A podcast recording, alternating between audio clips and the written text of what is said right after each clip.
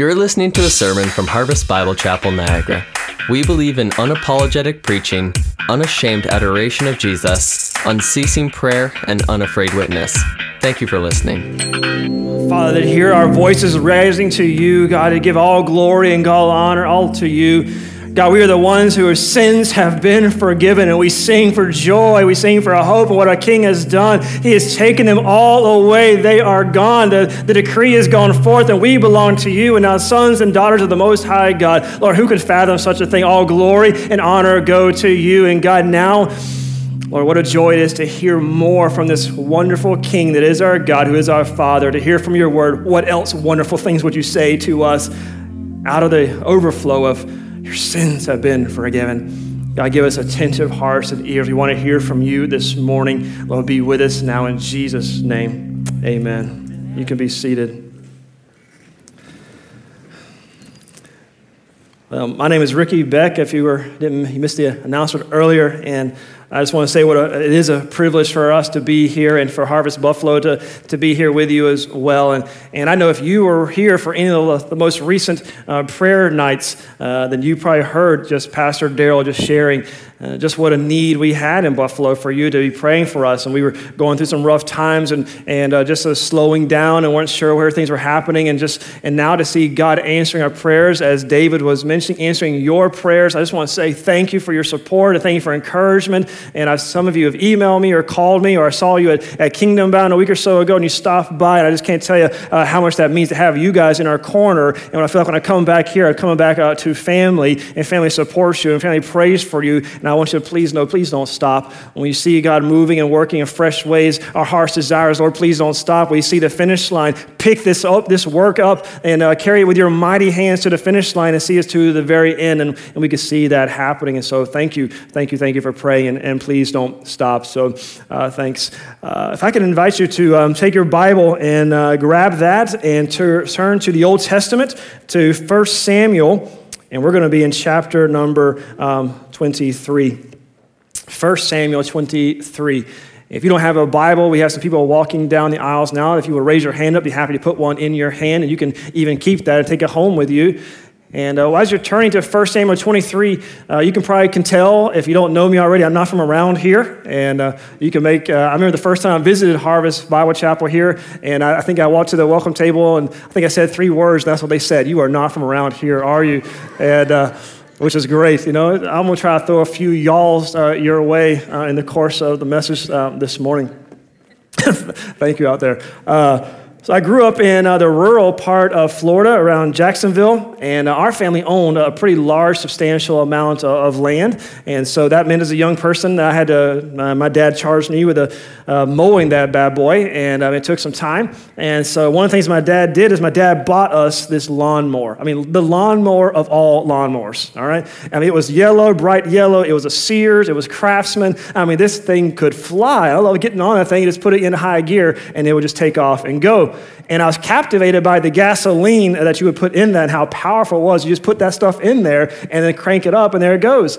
And uh, but our, this is the cool thing was our family also we owned about 40 acres, and so a lot of that was farming land. And so we had a couple farming tractors. And well, these tractors were, were diesel. And I didn't understand for the longest time how come my mom, my dad, my uncles, and grandparents made a big deal. Ricky never put the diesel uh, in uh, the gasoline in the diesel engine. And when you're like seven years old, that doesn't make a whole lot of sense. I mean, the, the, the cans look the same. Uh, both diesel and gasoline smell funky, you know, and both of them, you put that in something and it just goes. And so I didn't understand that for a while. But you know what it is. It's uh, you put, uh, not all engines are meant to run off gasoline. If you try to put gasoline in a diesel engine, uh, not only you're probably not going to go very far, all right, don't get a whole lot of traction with that, uh, you also run the, the wreck, uh, the, the, the, that you're going to actually wreck that thing. You know, you're going to wreck the engine, the motor of whatever you try to do that with. Why? Because those are two different worlds. You got the gasoline world, you got the diesel world. And you're probably thinking to yourself, why, Ricky, why are you telling me about your boring childhood? And uh, the answer to that is this. Because I want you to be reminded today, and I want I myself to be reminded today, that if you know Jesus Christ as your Lord and Savior, uh, did you know that you are in a, you live in two totally different worlds? All right? If you know Jesus Christ, if you have turned from your sin, you have believed in the gospel of Jesus Christ, and you, you have turned, say, I'm not going my way anymore. I'm following someone else. I'm listening to someone else. I'm going after someone else. I'm going after Jesus Christ.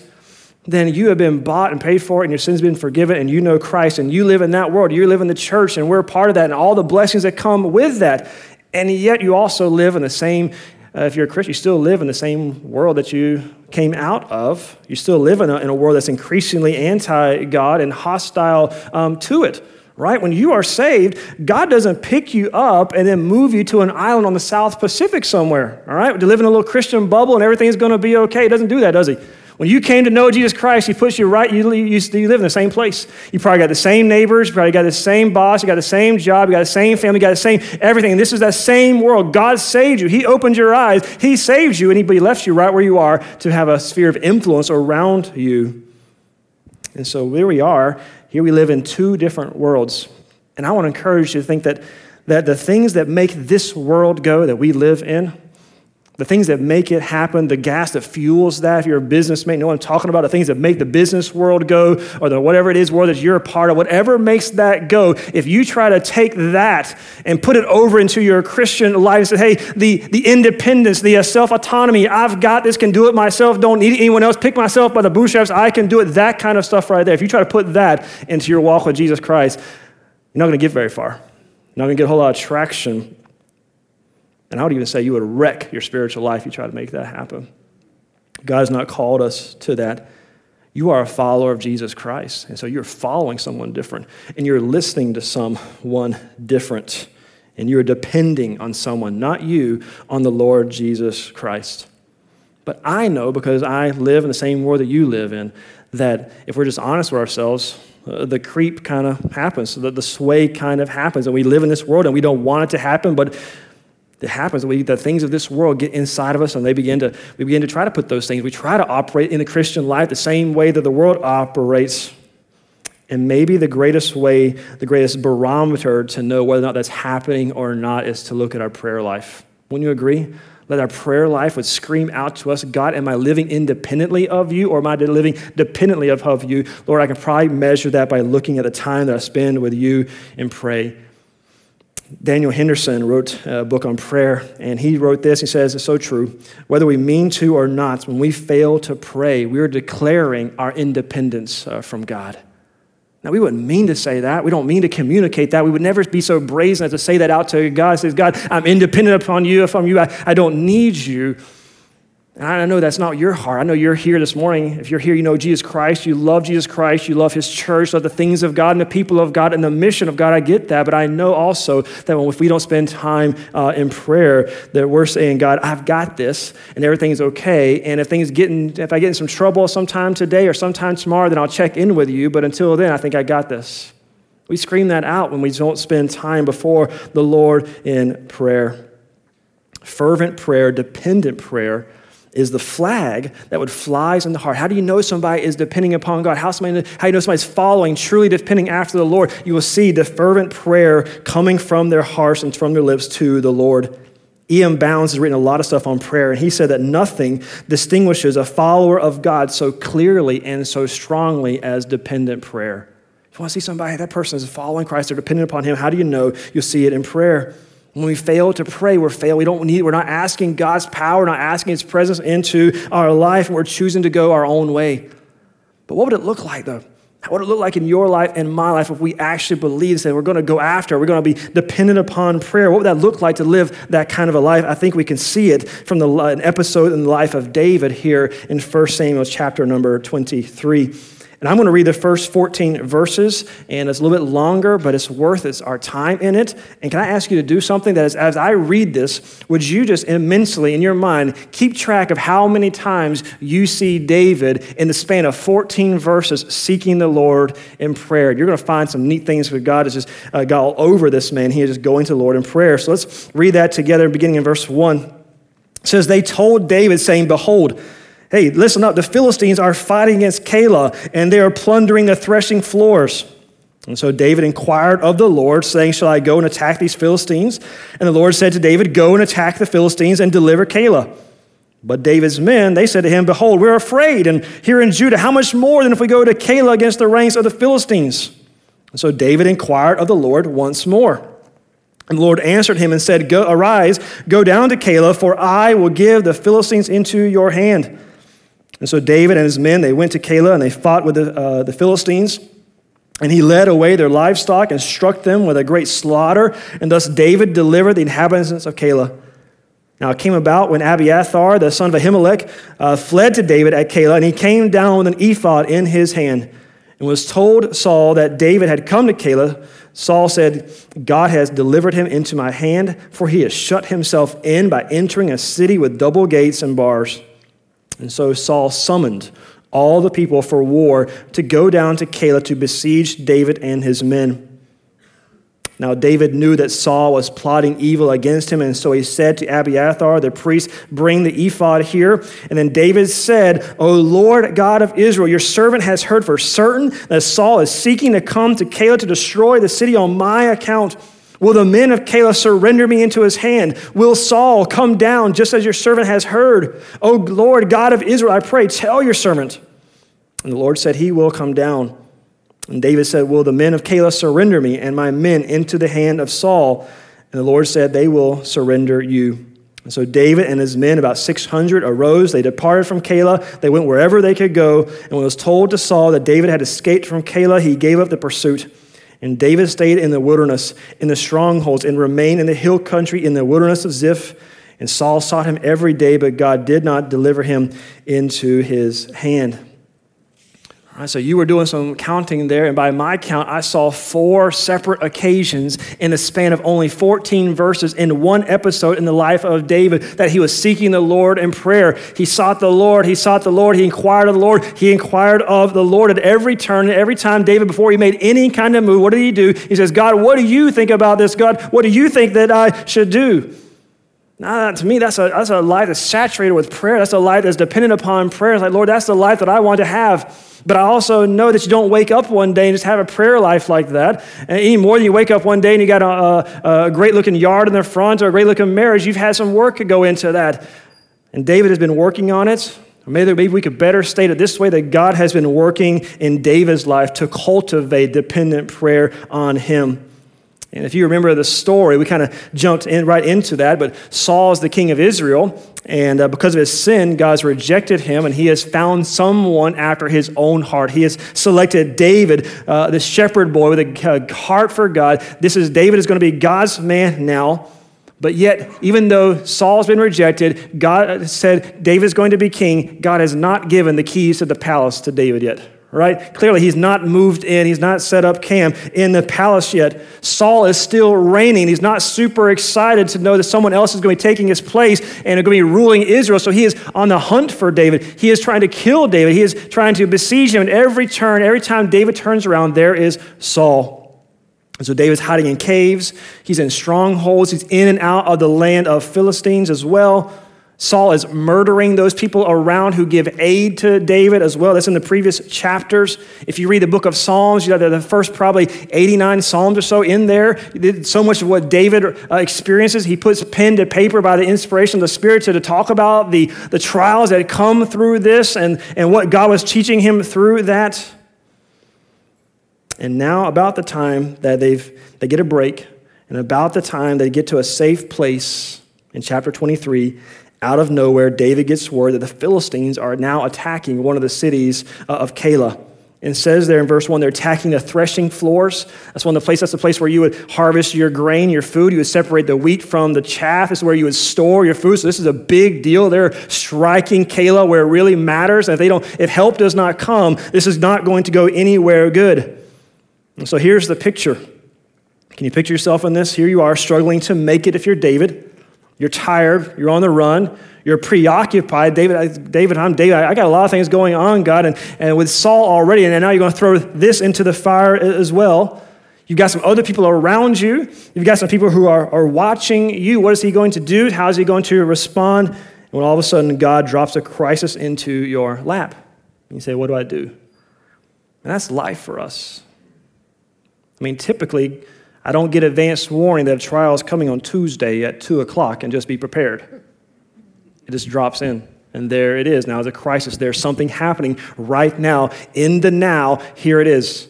Right? That's where we live. We live in the now, and from time to time, God brings those unexpected crises come into our life. Maybe some of you had that even happen this week or this month. Maybe some of you even woke up this morning to an unexpected email or an unexpected text that something's happening with your family or one of your kids or your job or your friend or something happening in your small group or with your in this church. What do you do in the nowness of life? Here's a principle from God's word. In the nowness of life, prayer is how we respond first. Prayer should be how we respond first. Don't you see that in David's life? I'm not making this up right there in verse number two. David inquired of the Lord. I mean, that's like the most natural thing. Like it reads off the page, like this is the most natural thing in the world for David to do. He prays. And then God says, Yes, I want you to get up. I want you to go deliver them. So what does David do? He goes to his men and they have questions. What does David do? He prays once more. Later on, after the aftermath of the deliverance, what he has, he's got questions. He goes to the Lord. He prays, he prays, he seeks the Lord over and over again. David wanted the presence of God God in his life. God, I want you to be in this. I would well imagine he knows the times when God has been with him in this and the times when God hasn't, the time he sought the Lord and the time he has. He says, God, I don't want to be over there. I want to be right where you are. I want you to be right where I am. God needs you to move in this. What do I do? Prayer became his first response. And I read that, I'm like, Lord, I want that in my life. Lord, I want to respond like he does in this chapter over and over again. I want, like you want, I want prayer to be the hallmark of my life. You say, well, that's not true right now of my life. But did you know that it's God's will for you? It is, your, is God's will for your life and for mine that we will be living lives of dependency of prayer, on prayer upon the Lord. And then check this that God is actually at work in your life to make that true of you and of me. I'll say it again. Did you realize that God will put you in certain situations to cultivate dependence upon Him in prayer? That God will take you places that you don't want to go to bring about in you things that you couldn't do otherwise. I mean, just think, is your view of God big enough for that? That God will actually do that. He will, he will select it. He will, he will craft. He will put together just the right things so for you to get the, the goal that would come out of that, that God would do that. Some people say, hey, no, that God would never do that. God loves me too much. He wants me to happy. He would never do things like that to, to bring about those things in my life. That's baloney baloney. God isn't as interested in your personal happiness as he is your personal holiness. And so God is willing and able to craft with all the love and the wisdom in the world those kind of circumstances to cultivate that in your life. I mean, look I mean, at David. God could have given David the keys to the palace right away. God could have removed Saul right away, but why not? Why was there a waiting? Why was there a wilderness? Why was there a delay? Because God was in it for the long haul in David's life. God had things to teach David in all of this. And God is in the long haul for, for you and for my life as well. So just think about the situations right now in your life that consider how, God, are you now at work in my life? How are you trying to use these situations to bring about things and bring about gold and dependency upon you into my life? That God is a jealous God, and He wants all of you, not some of you, He wants all of you. And He will bring, help to bring that about. You say, well, if God, Ricky, if, if, if prayer is God's will, if that's what God wants from me, He's willing to do these things, then why in the wide world of sports is prayer so hard? Why is it so tough? Why do I find it's hard to get traction on this? I was reading a book on prayer, and I thought the author uh, on that just he wrote down a few things that I just jotted down in my notes I thought were so good. Here are four reasons why prayer is so tough. Here's the first one because our flesh opposes it. Our flesh opposes dependency upon prayer. Our flesh, this is what we still live. We, we've been redeemed, we're saved, we got the Spirit of God lives inside of us, and yet we also have this flesh that wages war against the Spirit. So the things that we don't do, that we ought to do, that we want to do, why does it happen? Because it's still there. And our flesh wants what's shortest. Our flesh wants what's quickest, what's easiest. It wants to be apathetic. It will tell you, hey, was that really important? You really need to spend that much time in prayer? It wants to be spiritually lazy. Just take it easy. It's a summer break now. School's not in right now. Go slower now. Let off the gas now. You don't need to be as dependent now as you normally do. And it wants to be worldly. They tell you, what else could you be doing right now? What else could you be doing? Instead of time on prayer, how could you be spending your time in a different way? anything of spiritual value, your flesh is one to going to do the opposite. I mean, just think about that for a second. I mean, you're sitting at home, it's 10.30 at night, you just finished up your favorite TV program, and, uh, and uh, you're thinking yourself, I could go, I should probably go to bed right now. I need to get up early in the morning. I want to spend time with the Lord in prayer, and that would be what's good for me. But then your flesh is saying, hey, why don't you just watch one more TV show? You see the next program is coming, ah, and your flesh is like, just go ahead, so it's okay. Watch one more, it'll be, it'll be all right. It just, it just greases a slide for you. You're sitting there and you're watching that, and you got a couple of bowls of ice cream there, and you've eaten that ice cream, and you've come to the bottom of that bowl of ice cream, and your, and your flesh is saying, just go ahead and have a little bit more. Why not just go ahead and put a little fudge on that, put a little cherry on that, just put all that good stuff on there? I mean, your flesh is just not telling you, it's not putting a fight, it's actually telling you to get more of that stuff. Now, all of a sudden, your mind goes to, wait a second, I could be using this time in prayer. I could get up from the couch, I could go into my kids' room, I could bend over their beds and spend time in prayer for them. I could get up from the couch and I could spend time with my na- for, in prayer for my neighbor who is struggling right now, or for whatever the situation that is in. I should be spending time. I could grab my wife. We could do something spiritual and spend time with the Lord in prayer. You start thinking those kind of thoughts. All of a sudden, your flesh is like, there's a battle that consumes on you. All of a sudden, you're tired. All of a sudden, your eyes get heavy. You got a million things going on in your life that you could think I could be doing. It's like, where was this stuff five minutes ago? I was eating the ice cream. Where was this five minutes ago? I was watching a TV show. Your flesh is at war with you. You need to know that and recognize that I'm not going to give in to my flesh. I want to kill the desires of the flesh. I want to do the things of God. You're in a battle. Our flesh opposes it. How about this one? Why is prayer hard? Because Satan hates it. Because Satan hates it. He will bring distractions out of nowhere. If you're trying to get some spiritual and prayer momentum going on in your life, he doesn't want you praying for your family. He doesn't want you praying for the people in your sphere of influence. He doesn't want your first response to be prayer. He's not concerned at all if your first response is to be fearful and to be worried. He doesn't care at all if you start calling your friends, having a pity party. This is what's going on. What should I do? And he's not worried about that. He's not concerned if you sit down and gather your family or gather your wife at the dinner table and say, honey, we're going to sit here until we manufacture something. We're going to get out of this crisis. We're going to get out of this nowness right now. We're not getting up somehow. We're going to find a way. By our own strength, we're going to pull ourselves up. We're going to do this. Not concerned not concerned with any worldly weapon that you would bring against those crises. But you get humble, you start praying, and you start gathering the help of heaven on your side. Now he begins to, tremble, and he will go to work to try to keep you off of your knees. You just need to know that. So, why is prayer hard? Our flesh is our enemy. And third, because our hearts, our hearts doubt its power. And it's hard for me to say that to you because I, I know that hurts and hurts me to think about that. Why is prayer hard for me? Why isn't prayer my first response in the now? Because on some level, we doubt its power. On some level. Because if we really believed in the power of prayer, would we not pray more? But we buy into the lie. We buy into the lie that, that I could get more accomplished if I get up on my feet and get off my knees. I can get more done than if I stay on my, my knees before the Lord. And so, man, so we have this doubt. So, what do we do? Could I make a suggestion? Could you encourage one another when the times when God is working and answering prayers in your life? That you would share that with others. As I was sharing with you earlier, that God is answering your prayers. You're praying for Harvest Buffalo, and God is working in that. Would you share those? Because what happens when I hear that God is answering your prayers, He's working as you get on your knees and seek Him, that makes me just, that makes me want to get up and go spend time in prayer right away. It's just the same way when I hear somebody that comes to Christ.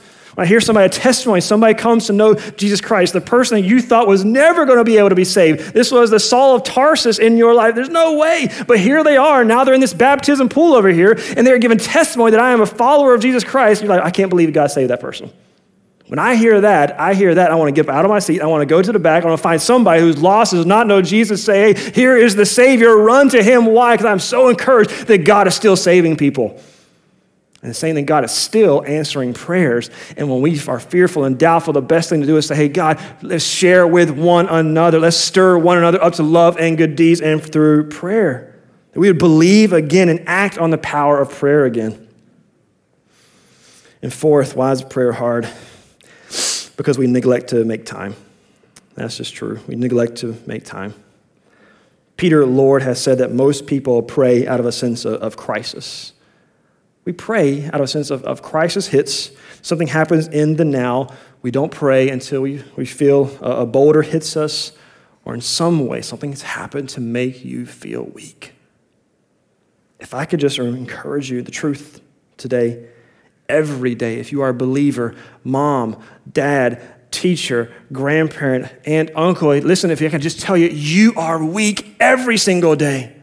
It's not when you feel weak that you are weak. It's when you are weak every single day. There's nothing that you can accomplish, Jesus says, on your own. We are spiritually weak, and so we pray out of that. God, I need your help. I mean, imagine if God would open up our eyes for just a little bit to see what He sees and to see the, the spiritual realm around us. He would say, God, give me your perspective for a few moments of how weak I am. I know we would go from, Lord, I thought I was way up here. I thought I had it together, but Lord, you have shown me I am way down here. And if God would do that, would just blow us away. We'd spend time, we'd get down, and we need you. And David understood that he was weak, and so he was making time to pray. And I know if you are a dad or if you are a mom, you got a lot of things going on. And I know tomorrow the uh, alarm's going to go off, and you're going to be off to the races, and every single one of us is going to be busy. Could I encourage you to do the first thing that you would do every single day, that you would declare your dependence upon the Lord? Say, my first conversation is going to be with you because I'm so spiritually weak. I can't do this apart from you. Can't do it alone. And so I think, God, we could learn from this. Lord, a dependent prayer is one who prays uh, in her first response. What else do I need to know if I want to be dependent in prayer? You need to know that in those now things that happen, in those crises that come, prayer is also how we unload fear. We unload fear. What happens when those crises come, when it hits you this week or hits you last week or hits you in a few weeks from now, when that crisis comes, what also comes along with it? Usually it's, it's fear. God, I'm afraid. I don't know what's going to happen here. What am I going to do with that? What I, what's going to transpire? What do we do with that? Go back to the story. Look at uh, verse number three. All right, David has met with the Lord.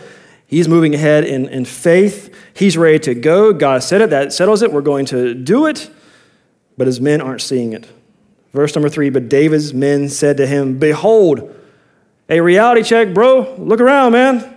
We are afraid here in Judah. How much more if we go to Keilah against the ranks of the Philistines? And what are they doing? What are they doing? They're like, hey, how are we going to accomplish this? They're starting to do the math in their head. They're looking at what they got and what they, they're looking at their circumstances saying, this can't be done. They're saying, look, we, we, we were on the run from Saul. We barely got to a place of safety here. We we barely escaped from our li- with our lives every single time. And now he wants to go against the Philistines. We don't know how many soldiers they have. We don't know how, what kind of weapons they have. We don't know any of that stuff. We just know you're telling us to go and look at what we have. It can't be done. If you kind of consider what kind of men these are, you, you kind of feel for David. Look at chapter 22, uh, verse 2. There's a description of these men. It says, And everyone who was in distress, everyone who was in debt, everyone who was in discontented gathered to David, and he became captain over them 400 men. So David's got all the most indebted, distressed. I mean, these people are, these are guys are, they're struggling. And so now these are afraid. And if I'm David, I'm thinking to myself, you know what? Maybe there's some uh, good reasons for that. Fear comes when we allow ourselves to look at the circumstances and we start doing the math. God, how is this going to play out? What if they say this? What if I do this? What if this happens and that happens? Where's this going to go? And where am I going to do? And, and if this we go here and this, where's that going to go? We start doing the math in our head, start trying to figure it out for ourselves. We allow the circumstances to become bigger than they are and God to be smaller than He truly is. And we are so prone to this. We're so prone. I'm so prone to fear. We fear everything. We have fear of man, fear of finances, fear of future, failure, heartache, people letting us down, fears of health. I mean, there's a, I heard somebody say once that there was a, that they did the research, I'm not sure, 365 verses or something like that, that directly said or indirectly said, do not fear in God's word. Practically one for every day of your life. Why? Because I think God knows our tendency and propensity to be fearful.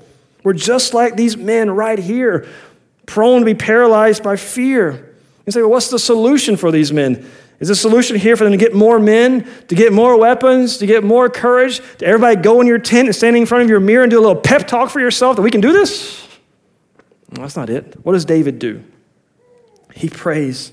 The answer was more prayer to get more of God, to get a fresh view of Him.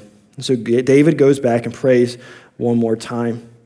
And I want you to see something that is so amazing, so interesting that is here that I will encourage you. What is the answer? What's the difference between the answer and prayer that God gives to David in verse number two when he goes by himself to the answer in verse number four when he has gone at the response of the fearful men that he has? I want you to know the difference. He comes back in verse number four, and the Lord answered him and said, Arise, go down to Keilah." That's the same thing he said before, but look what's different. He says, This time, he says, I will, oh, I will give, I myself will give the Philistines into your hand hand. What moved David from the fear that he had to say, I want to go after, I will obey, I will do what you're calling me to do? It was that the Lord was going to be with him. It's emphatic, I myself will give them into your hand. And for David, he was armed with the Lord, he was armed with his word, and armed by his promises, and that was enough for him to go into battle. And it's enough for you and for me as well. It's more than enough. So, what are you afraid of today? What are you afraid? What's what in the nowness of life? I'm fearful. I'm starting to do the math. I'm seeing where this road is going to go, and it's not going anywhere good. Prayer has the ability to unload your fear as we remind ourselves of who God is, His person, His power, and His promises. That's what, that's what God was doing to David. I will do this for you. Do you trust me? Now go move ahead in faith. I mean, I just know this for me. Sometimes getting alone in prayer, remembering who God is, remembering His greatness, that is a game changer for me to remember just the greatness of our God. I love, I, I need things, I need verses, I need passages, I need ideas that come from God's word that remind me of who He is, of His capacity to change things. That's why I love a verse that's in Isaiah chapter number 40. In Isaiah 40, God says that He is so mighty that He stretched out the heavens like a curtain and he spreads them out like a tent to dwell in. And then tomorrow night or tonight, when you go outside and look at the stars and look at the skies, look at the heavens that God has made, and say, Ladies, God put all that together in the same way that you would close a curtain in your kitchen. Men, God put all that into place the same way you put up a pop up tent in your backyard for kids to have a little camp out in. God did all of that. We can't even fathom that. I read a, a online of a story of a teacher who was trying to find a way to get this truth of the greatness of God into the lives of her, of her students. And I guess it was a Christian um, school. And to give them a sense of the vastness of our universe. And so, uh, check this. This is what she did. This is amazing. She told her kids, I want you to think about uh, the distance um, between Earth and uh, the sun as this piece of paper right here. Imagine this piece of paper represents 93 million miles. That's the distance, this piece of paper, between this earth and the sun. All right? Now, if you were to measure from uh, the sun, from our Earth to the next closest star, which is called Proxima Centauri, you would need a stack of paper that each one of these pieces of paper representing 93 million miles to get from here to the next closest star. You would need a stack of paper 71 feet high. And God made all of that. It gets better. Check this out. If you were to then measure from Earth to the end of our galaxy, you, if you were to measure that in pieces of paper, each one representing 93 million miles, you would need a stack of pieces of paper 310 miles high. God did that. It gets even better than that. Check this. If you were to get to the end of our known universe, I say known because it's kind of always expanding. If you were to do that, check this you would need a stack of paper 31 million miles high. Each piece of paper representing 93 million miles. And the Bible says that God breathed that out in a second, and he could inhale it back in in a nanosecond. I have no idea what those calculations are in kilometers. Do not ask me that, all right? those are miles, all right? But, beloved, that's who you're praying to. Can I remind you that is who you are praying to? When you think about that, God has done that, that God is able to do that, and He looks down from there, that He is the Lord of the heavens, and He looks down. What problem is there in your life or in my life that's too big for God? Answer none. There aren't any.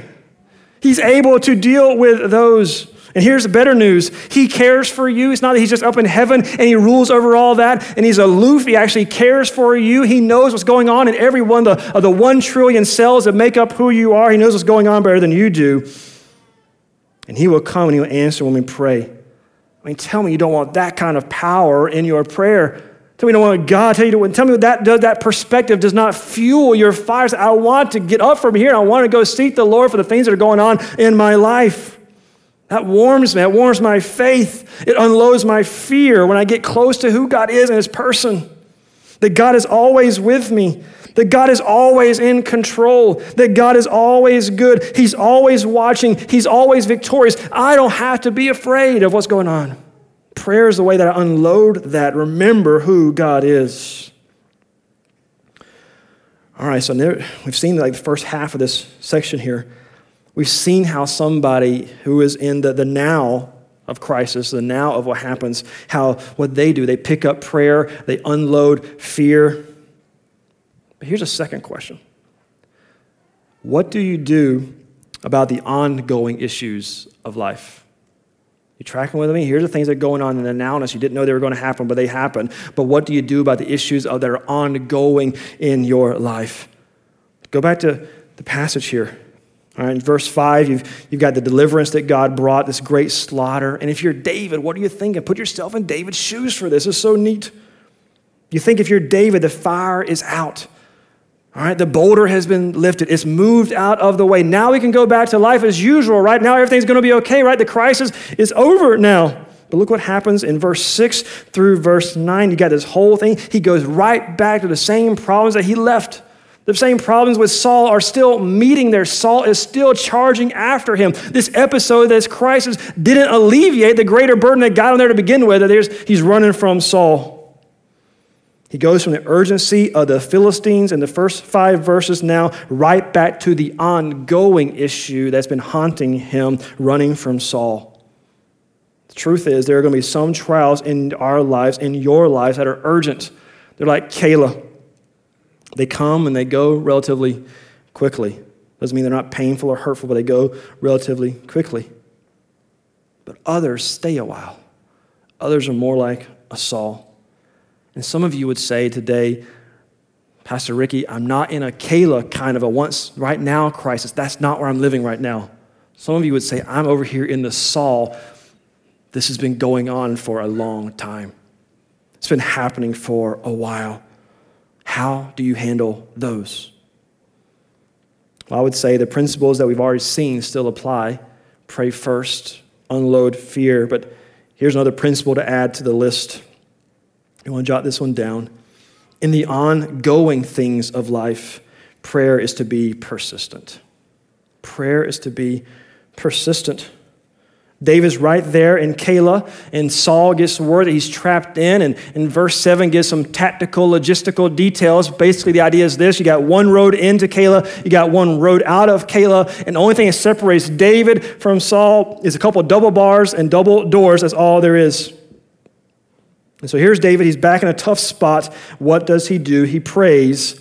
Notice it says there he, he asked them uh, to send for the, the priest who's got the ephod down in verse number six. What's that? What's that all about? There's a, a priest would carry like a little pouch. He would carry the urim and the thummim in that, and that was like a dice, you could kind of say. Uh, we, we, I've not seen one of those before, but that's kind of the idea of that. And you would use that. God had, uh, had a, uh, said this was okay. He had approved using of this for him to give direction. You would seek the Lord, and one of the ways he would respond was through using those kind of, of dice, urim and thummim. And so here David is. He's seeking the Lord. He's got two questions. This is so fascinating. Two questions. The first one is this is, uh, what does it say there, verse number 11? He says, Will the men of Keilah surrender me into his hand? First question is this, are they going to surrender me into his hand? If I stay here, God, are these men they going to give me up? Second question, is Saul going to come down just as your servant has heard? And begins to pray. And I want you to see something you got. You can't miss this. This is so fascinating. In verse number 11, at the end of that, notice that God only answers the first question or the second question. He only answers one of the two.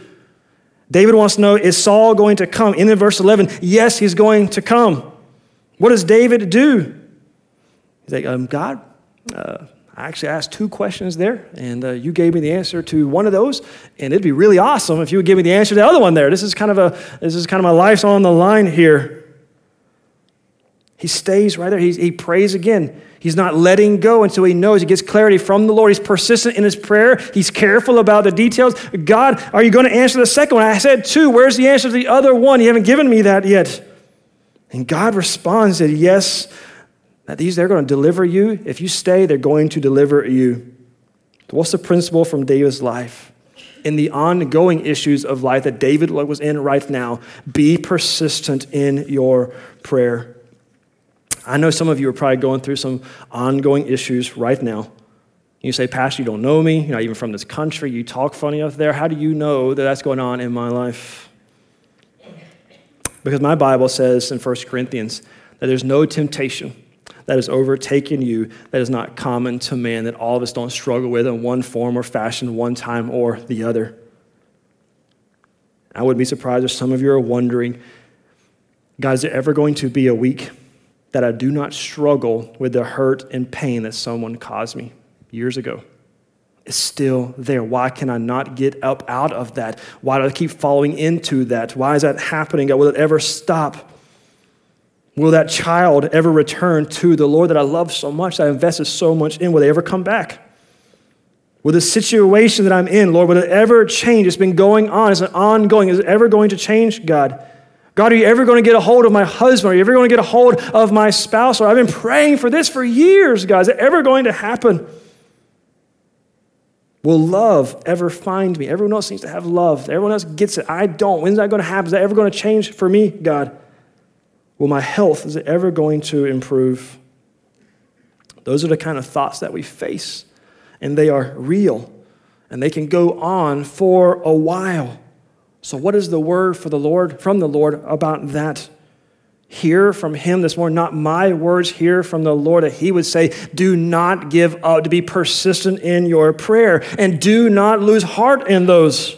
Don't lose hope that something better is on the way, that God is going to answer and He's going to move. Don't doubt God's love for you, that He cares for you. Keep praying. Jesus said in Luke chapter 18, He told him to pray and do not lose heart. He says, Will God not surely answer and hear those who seek him day in and day out for justice, for something different to change, something happen here? Will God not hear from heaven? Jesus says that he will, that God loves you. You keep going to him in prayer. Your God isn't reluctant to hear you. God is not reluctant to hear you. And hear me on this. If there's a delay in his answer, it hasn't happened yet do not interpret that as disinterest or forgetfulness.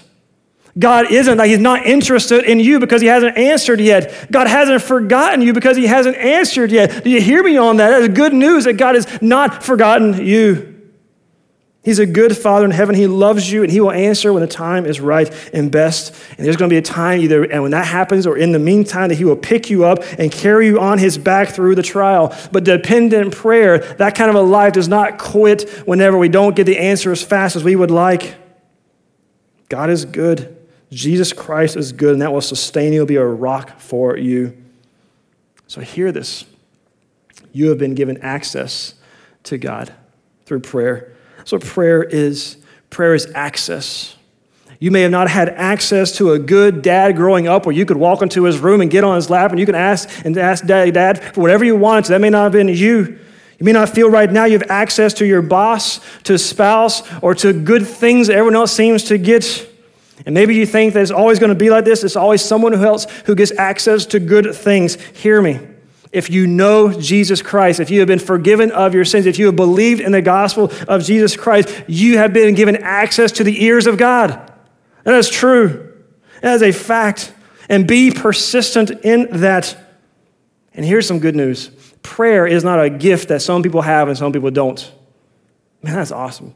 Prayer is not something some people have and some people don't. Prayer isn't dependent upon your ability. That if, that if you got an A plus prayer over here, God will listen. If you're a C minus, maybe not so much. Prayer's not like that. There's no limit. Why is that person still there? He's praying too much, and God said, I'm not listening because you pray too much. There's no limit to the amount of prayer that you can have. Check this prayer is not dependent upon your performance. Like you're an employee and he's your employer. And if your numbers are good, he cares about you. And if your numbers aren't so good, there's another door for you. Prayer is access because of Jesus Christ. And you can come to God in prayer not on your own merits, as if you, as if you have paved the way, but on the merits of Jesus Christ. And because of his cross, because of his blood, you can have access to him and you can come to God as much as you want, as often as you want. You can have as much of God as you want through prayer. Is that not good news? I can't think of better news. Is amazing. Do not stop and not lose heart. There's one final thought that you need to know if you're going to live a life of dependence upon prayer in the ongoing things of life, prayer is to be uh, purposeful. Prayer is to be purposeful, and I mean specific in that. You see that in David's life. I'm not going to go back through the 14 verses, but can you just agree with me that every time you see David praying here, he's praying specifically, he's praying purposefully. God, this is what I'm asking for. Lord, I'm asking for clarity. And God, when he didn't answer specifically on this, I kept coming back with more and more. Lord, it's just here. Can I encourage you in the ongoing things of life to adopt the habit of praying specifically, especially praying specifically from God's word? People ask sometimes, hey, how do I know if I'm praying according to God's will? How do I know if I'm actually praying what God wants me to pray? I just tell them, hey, you cannot go wrong with praying the promises and the word of God. Open up your Bible and see what is there and pray that. God loves to hear his children pray back what he has already said to us. The king has spoken. Let's tell the king, this is what you have said, God, and I'm praying, praying right back to you.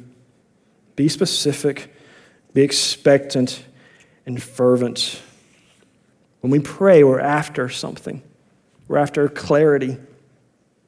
God, you're in heaven, and you see things clearly. You see things with a clear perspective. You're way up there. Your vantage point is different than mine.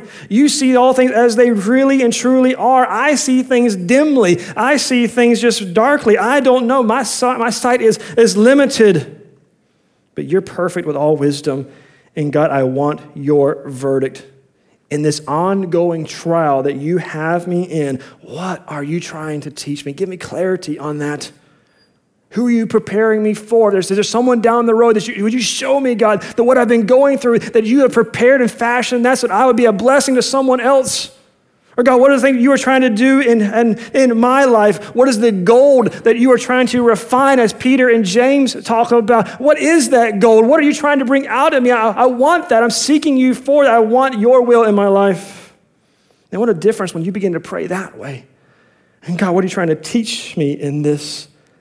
David wasn't praying in all of this. He wasn't praying because he was had to, supposed to, checking off a box. He wasn't praying in front of his men. Oh man, if these men don't see me praying, they're going to think I'm unspiritual. He's praying for clarity. He's praying, Lord, I need you. I don't know what to do. He's calling out with fervency. I need your help.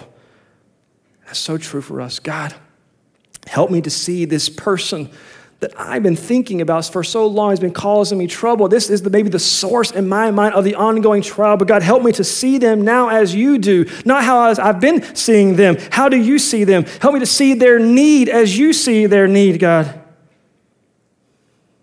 Lord, I've been thinking that all this time that you need to change my spouse, my husband, and my, my, my wife. I've been thinking about that. I've been so fixated upon that. But God, maybe all this time you've been trying to get a hold of me and teach me that uh, you're trying to teach me something. And Lord, I need to stop trying to fix everything and just start listening to the person who I'm married to. Just need to listen. Shut up and listen. God, you're trying to teach me that. Or God, what's going on in my child's life? I've been trying to, to teach them. I don't know if I'm supposed to be more firm or have more or, or more encouragement. I don't know. Help me to see things your way. I'm trying to get them to do these things. It's not happening. Maybe all that's happening because you're actually working in me, that you would use them as an agent of my sanctification, an agent for me to be more dependent, to get on my knees because I'm realizing I can't get my eight year old to do what I want them to do. Only you can. What are you trying to teach me? I mean, don't you see when you begin to pray that way, you're asking those critical questions. That is a man of God or a woman of God. It's not just trying to get the quick fix and get out of the trial and get out of the fire. This is someone who's trying to see God make a difference in their life and God make a difference in the people around them. What a difference it'll unlock our prayers that we'd pray this way for clarity. But can I encourage you this way? What's the real ultimate clarity that we're after? In all the prayers we do, in all the ongoing trials, God, what we want most of all is just more of you. I want more of you. You're calling me to this. This is allowing because you want me to have and experience more of, of, of you. Psalm 63 uh, was written about this same time. And you can check it out later on your own time when David was going through this trial. And this was his prayer. You think about what would you be praying for in all this? This is what David prayed for. He says, God, you are my God. I will seek you earnestly, and my soul is thirsty for you. My flesh is yearning for you. I'm like a dry and weary land, Lord. I am so thirsty for not water, but for you, God. You are the water, and my soul is satisfied in you. In the course of all of this, in all the cultivating, in all the teaching, all the trials, in the now and in the ongoing, what was happening, God was creating a desire for more of God in this man's life. And he would do the same for you and for me. And that's the only way that we will go the distance in prayer is to be specific what we're after as God Himself. And so we're not after just to pray to get things, we're praying to get more of God in our life. Tim Keller has said this. He says, we, we should not pray for all we want until we realize that in God we have all we need. And we just sang that song, Christ is enough for me. And the aim of prayer is always to get more of God first and to worship Him. And as we get there and we meet God there, then He gives us fresh perspective on the things that are on hearts and how to pray about those. So, can I encourage you to think, God, which one of these are you calling me to? Lord, which one of these are you speaking to me this morning? When it comes to prayer, is it God, you want prayer to be my first response? Because, Lord, if I was honest before you, you would know that it's not, prayer is not my first response. Someone else is my first response, someone else or something I run to, not you. God, are you trying to call me to unload my fear because you know it's gotten a hold of me? Give me a fresh vision of who you are, like David did, like Isaiah did, like everyone who's come before me, to wipe away fear. Is God calling you to be persistent? Because on some level, you slowed down, you stopped, maybe some of you have completely given up, and God is calling you to say, Do not give in the towel. Or is it that God has called you to pray with more purpose? God, I've been focused so much on fixing someone else. I've been, Lord, focused so much on other people. And Lord, all the time you have been calling me to see you're working in me and to get more of you. That's what you desire. I don't know. But I, one, I think all of us could find ourselves in this passage in some way, and that God would use it to make us dependent upon Him in prayer. We wake up tomorrow and the next day, that God would have all of us that He wants to have. Let's pray together. Lord, we love you. And we love you, Lord, only because you have first loved us. Lord, that is the truth. That is the gospel truth. And Lord, may we bask in the joy and the knowledge that you have given access to us to come, that your ears are open to us even right now. And Lord, would you hear the prayers as we know that you will of everyone in here, Lord, as they are seeking your heart even now. Lord, what are you trying to teach us? Where are you pressing on us? In what part of our life, what part of our walk with you? And Lord, you move and Lord, you hear. Lord, you give us a fresh vision of prayer that would not be a duty, God. It would move from duty to delight and to desire because we want more of you. Would you be our one aim? Would you be our pearl of great price? Lord, would you encourage this morning? Would you motivate us, Spirit of God, come and empower our hearts, eh, engage our wills and our emotions and our thoughts, all of that, to want to call out to you in prayer and to spend time with you. God, that we would put off fear, that would make it our first response. For those who have given up, that make them persistent. And in the end, Lord, we find at the end of our prayer, at the time that you are cultivating in us, Lord, we have found the, the greatest treasure that we could ever find is that we have more of you in our life. We have everything in Christ. Christ is enough for us. And Lord, we would find that you are so faithful and so true, and you always come through. In Jesus' name, amen.